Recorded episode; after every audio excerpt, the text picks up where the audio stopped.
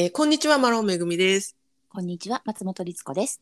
はい、こちらの録音はハワイ時間の8月26日金曜日の夜6時頃に行っています。夕方6時頃に行っています。はいえー今週起きたハワイのニュースを5つダイジェストでお届けするハワイウェイキリニュース。情報元はハワイのニュースチャンネルや新聞を参考にしています。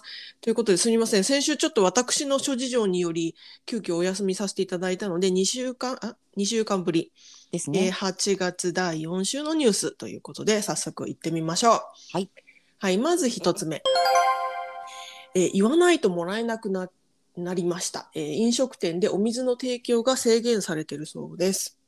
うん。えーホノルル市では今年3月からこれ実施されているえー10%の節水自主規制というのがありあるそうでして、まあ、節水節水しましょうよっていう呼びかけがあると。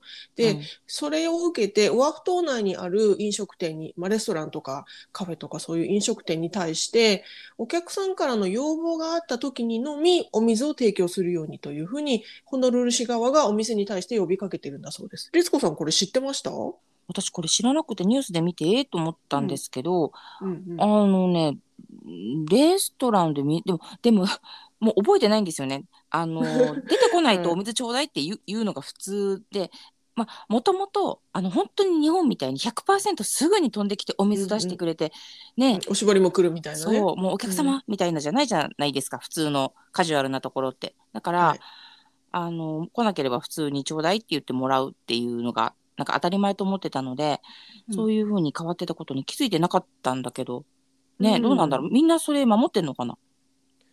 ねえ、そういえば言われてみれば確かに最初にお水出てこないなーっていう気が、そういえばしました。あるよね。だから、うんもう逆にそのお飲み物はって聞かれて、で、例えばだけどアルコールとかジュースとか頼んじゃえば、それが先に出てきちゃったりするじゃないですか。で、はいお水ちょうだいって言えばもちろん、あの、はいはいって後から来ることもあるけど、うんなんか当たり前のようにあの、お冷やとおしぼり的な本当に、ねね、そういうサービスじゃないとこが多いもんね。そうですね。思いましてうんうんでも確かに言われてみたら昔は出てきてたような記憶もあります。なのかな？なんか場所によってはも、まあ、あの、本当にカジュアルなとこだと、あの、自分で組んでって言われたことがそういえばあるわ、最近。うんうんうん、ありますよね。ね、あそああそこにあるからお水って。うん。うん、だからまあ、それとか考えると、あんまり違和感がないので、うん、大々的気づかなかに気づった。か そう。そうなんですよね。この節水に対する規制ということで、えーこの飲み水の、えー提供制限は、オアフ島で食品を販売するすべての場所に適用されるそうで、なんと違反したお店には1回違反、い違反1回ごとに50ドルの罰金が課せられるんですって。結構厳しいですよね。ねえだからもしかしたら抜き打ちじゃないけどね、こう黙ってやってみて、うんで、何も言わないのにお水出したらうんダメですよって、そんな検査をしてるのかもしれないけど、ね、でもそう思うとなんかすごい水って貴重なんだなっていうい。やー、ほんとほんと。でも確かにそのね、あの、と特にさっき言ったそのビールとか、もう駆けつけで飲みたい時って、お水いらない人もいると思うんですよね。私お酒あんまり飲めないからわかんないんだけど。うんだから、飲まない、一回も口つけないお水を出すぐらいだったら、まあ言われてから出すのでもね、あのー悪くないかな。それで節水できたり、誰も困らないならねって思いますけど。まあ結局そのグラスを洗うお水もね、かかりますしね。うんうんそうね。まあまあそういうことも考えられてるのかもしれない。このね、あの、そもそもなんで節水してるのって話なんですけど、この10%の節水目標っていうのは、まあもともとあの、今ね、あの、夏のシーズンで雨量がハワイは少なくなっている寒気ですから、まあそれで干ばつが起こっているっていうことが原因であるほか、少し前にですね、レッドヒルというハワあの、オアフ島の真ん中ら辺のね、地域で発生したアメリカ海軍による水質汚染事故によって、オアフ島の主要な水源の一つが今でも閉鎖状態なんですよね。まあ、うんですから、あの、水不足が深刻化していますよと。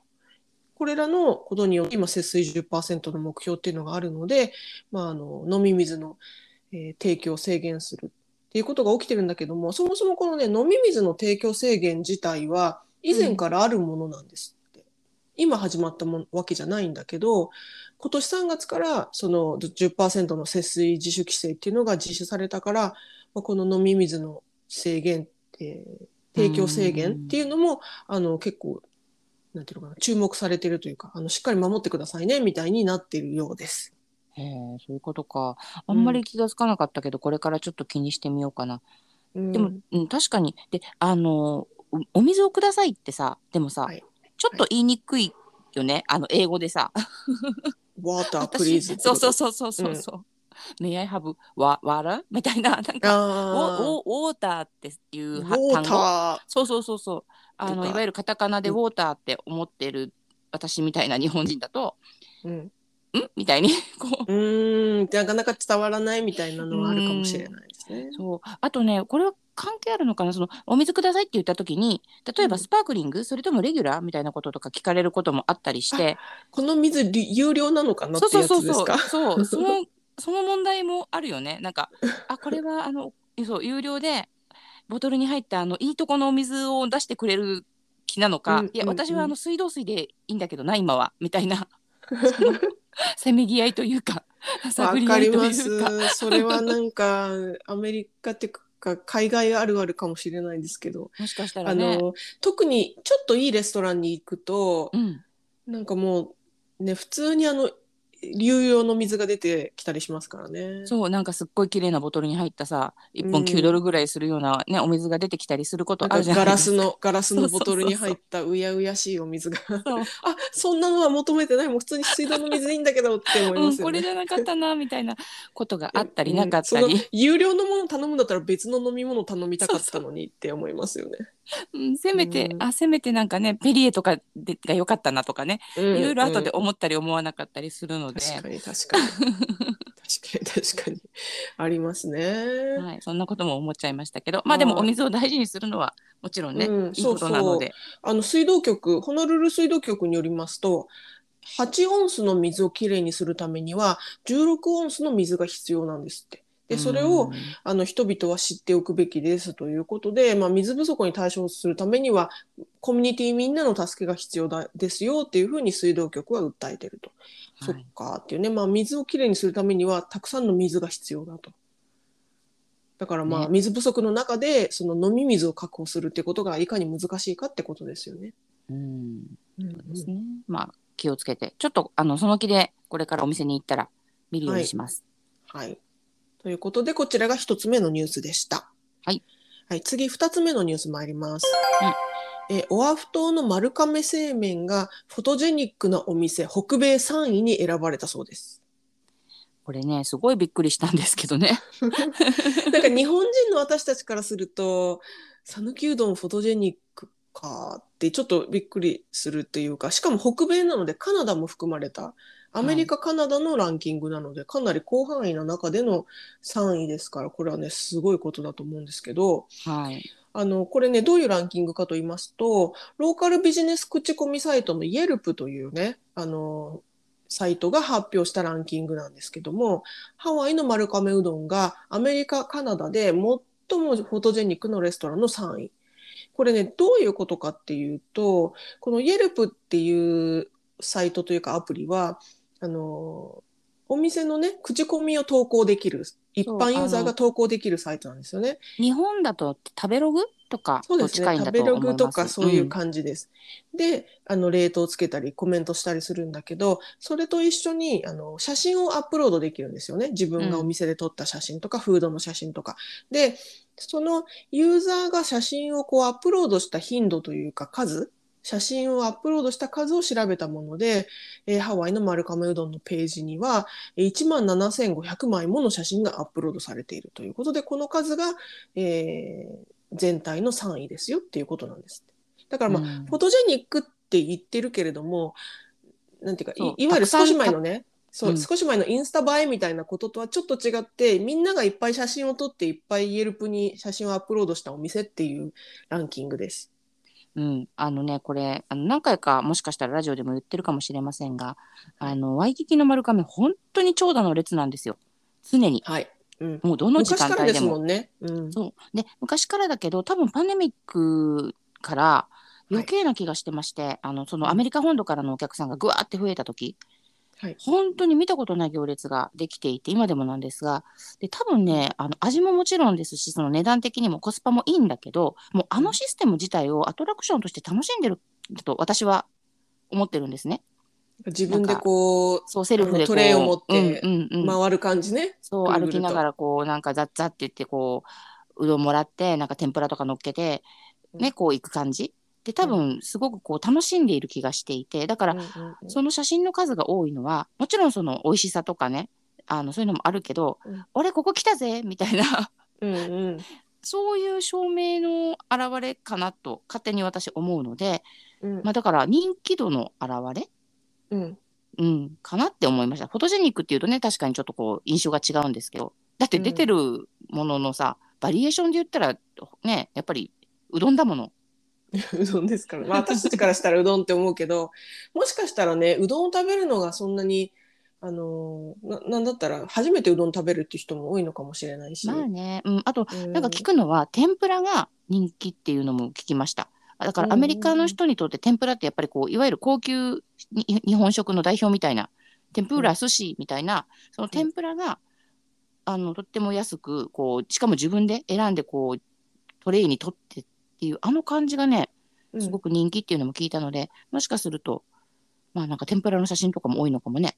うん、なんかあのこのニュースによると,、えー、と新鮮なうどんと大盛り手頃な価格。これらがイエルパー、まあ、イエルパーっていわゆる口コミをイエルプに投稿する人たちのこと、イエルパーっていうんですけどイエルパーの間で人気を博しているということなんですって。で大盛りってなんか自分次第自分のさじ加減一つなんじゃないかって私は思ったんですけどまあ、別でもあの、ね大盛りはあでもでもうどんは頼むんだよ。普通か、要はもちろん量はねそうそうんあれじゃないですか。だけどほらあのそれこそ日本だったら二郎ラーメンみたいにもう、うんうんうんうん。ガサーってもやし本当にあの山盛りみたいなのがあるじゃない、うんああれはフォトジェニックと言っていいと思うんだけ、どねそうね。うんうん。そういう意味で言うと別にね 丼の中に収まってるしそう、あの普通の波ってやつを頼めば、あの本当に普通のうどんだから。そうだから大盛りはまあ自分でそのトッピングとかねいっぱいしたら大盛りになるんじゃないかとは思いますけど、まあ、でもまあいろんな意味で珍しさとかも含めてのあの人気なんだろうなと思いますけどね。もうね、なんか楽しいんだろうなって。ハワイに行ったらこれ食べようぜって、なんかきっとそのイェルパーさんたちの中でなってるんだろうなと。たいっていうお店の一つなんでしょうね。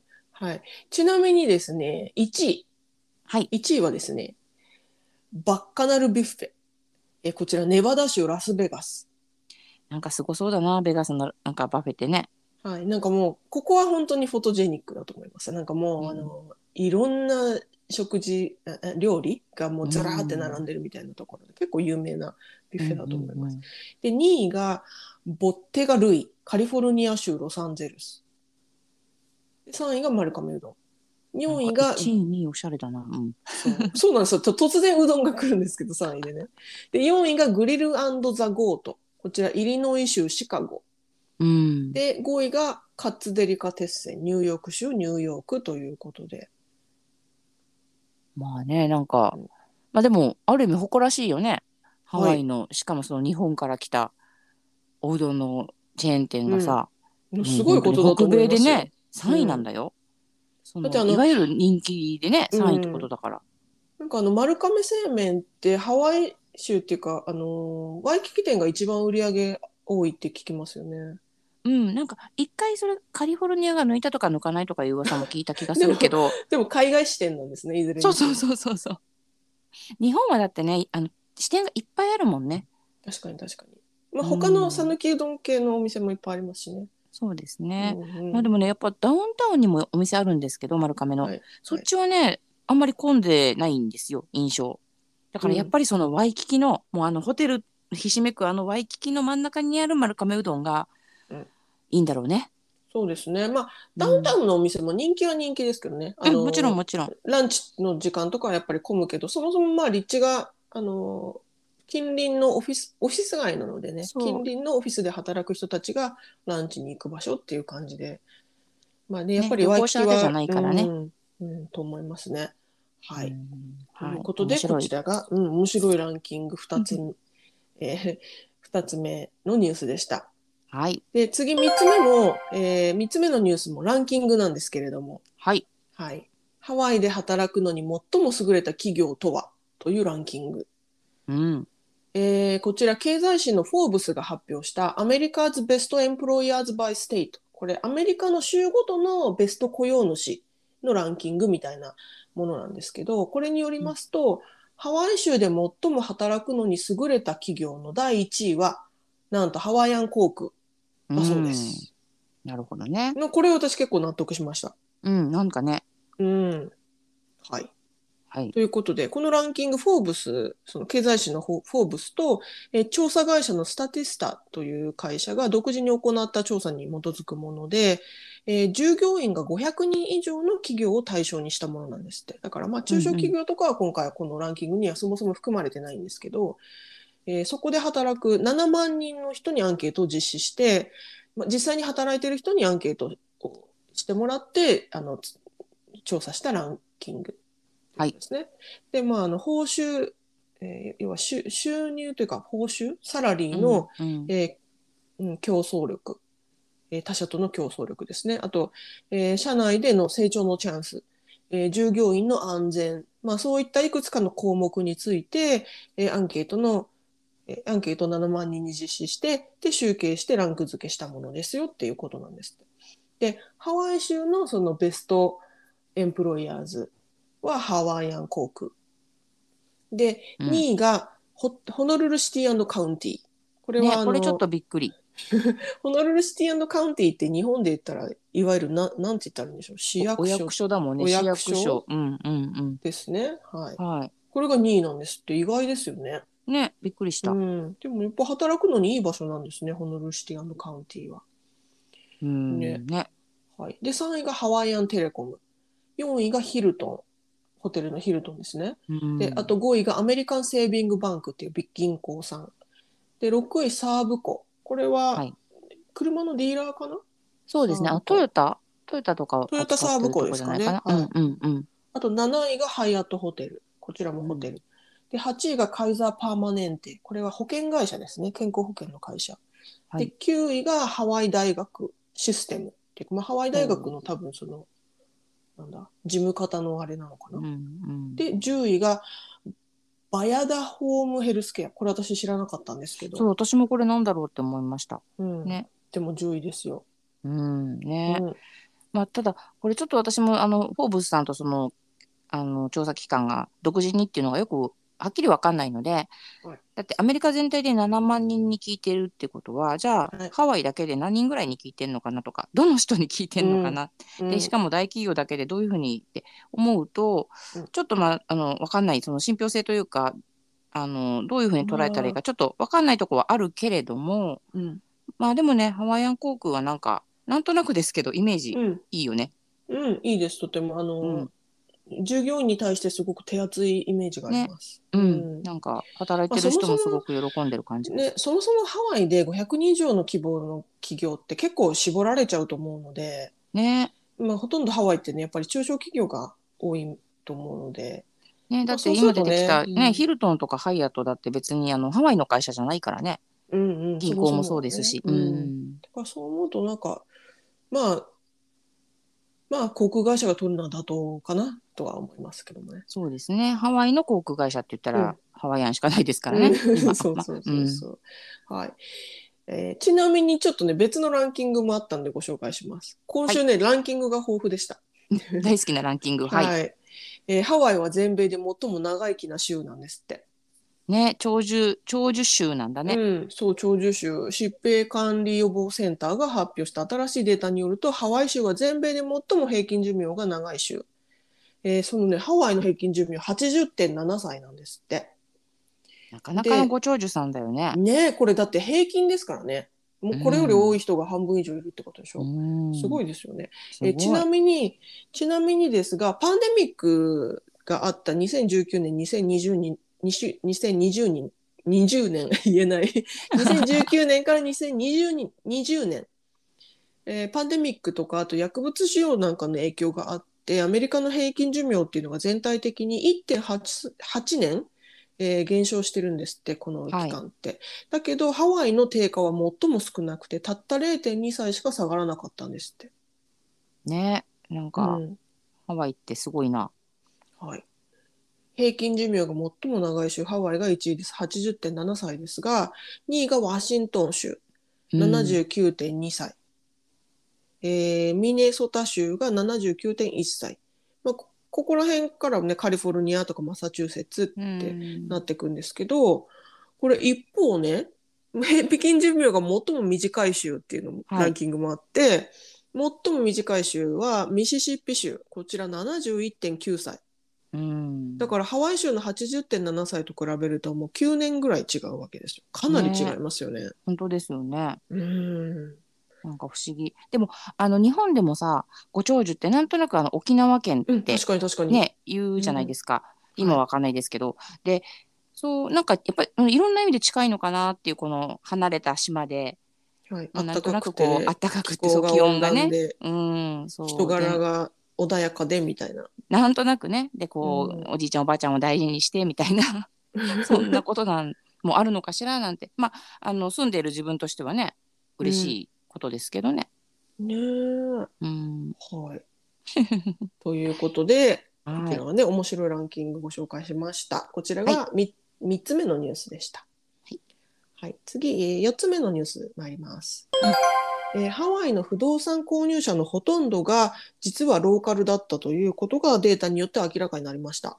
はい。うん、ハワイ州の Department of Business Economic Development Tourism、これビジネス経済開発観光局、通称 DBET っていう政府機関なんですが、うん DBET が発表したデータによると、2021年のハワイでの不動産購入のうち、約75%以上がハワイ住民だったと、が購入していたものだったと。で、ハワイ州が州外に住む人、ハワイ以外の場所に住む人がハワイの不動産購入をしたのは24%ほどしかいないかったんですって。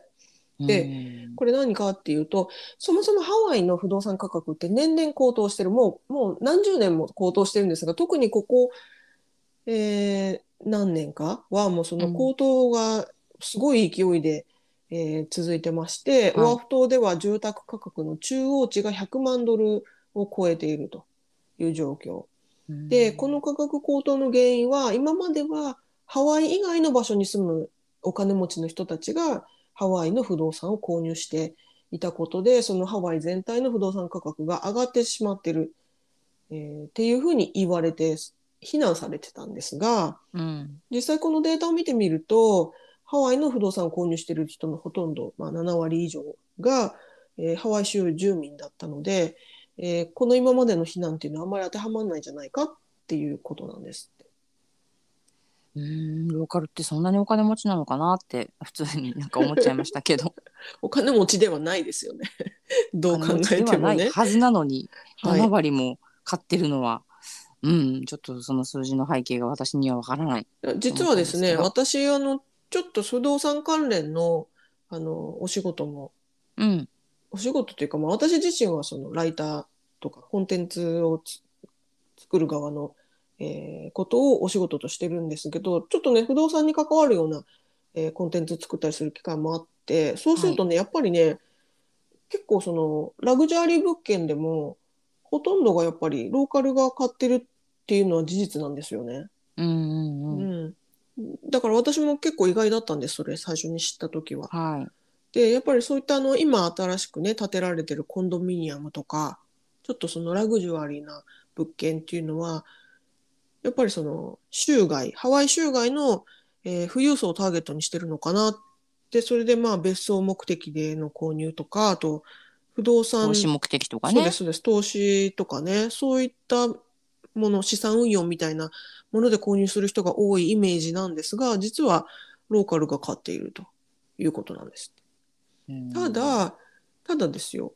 一方で、あのーハワイの、えー収入価格収入の平均値ってそんなにあの高くないわけで、うんえーそもそもそのローカルハワイローカルが、えーハワイで不動産を買いたい自分の住む家を買いたいっていう時にやっぱりもうその人たちにとっては全然手が出ない価格になってしまっていることがずっと問題視されていてそれは事実であると。うんですからどういうことかっていうと結局そのハワイに住んでる中で不動産が購入できる人っていうのがやっぱりお金持ちに限られちゃってて一般の人たちというかまあいいわゆるこう頑張って働いてる人たちはなかなか自分の持ち家っていうのをね、えー持つことができない状況っていうのは事実なので、はい。やっぱりこの状況を変えるためには、えー政府が介入して、えー何か規制を敷くみたいなことが必要なんじゃないかっていうのが、えー専門家のコメントですよ。専門家の意見ですよっていうことでニュースでは合わせて紹介されてます。そうですね。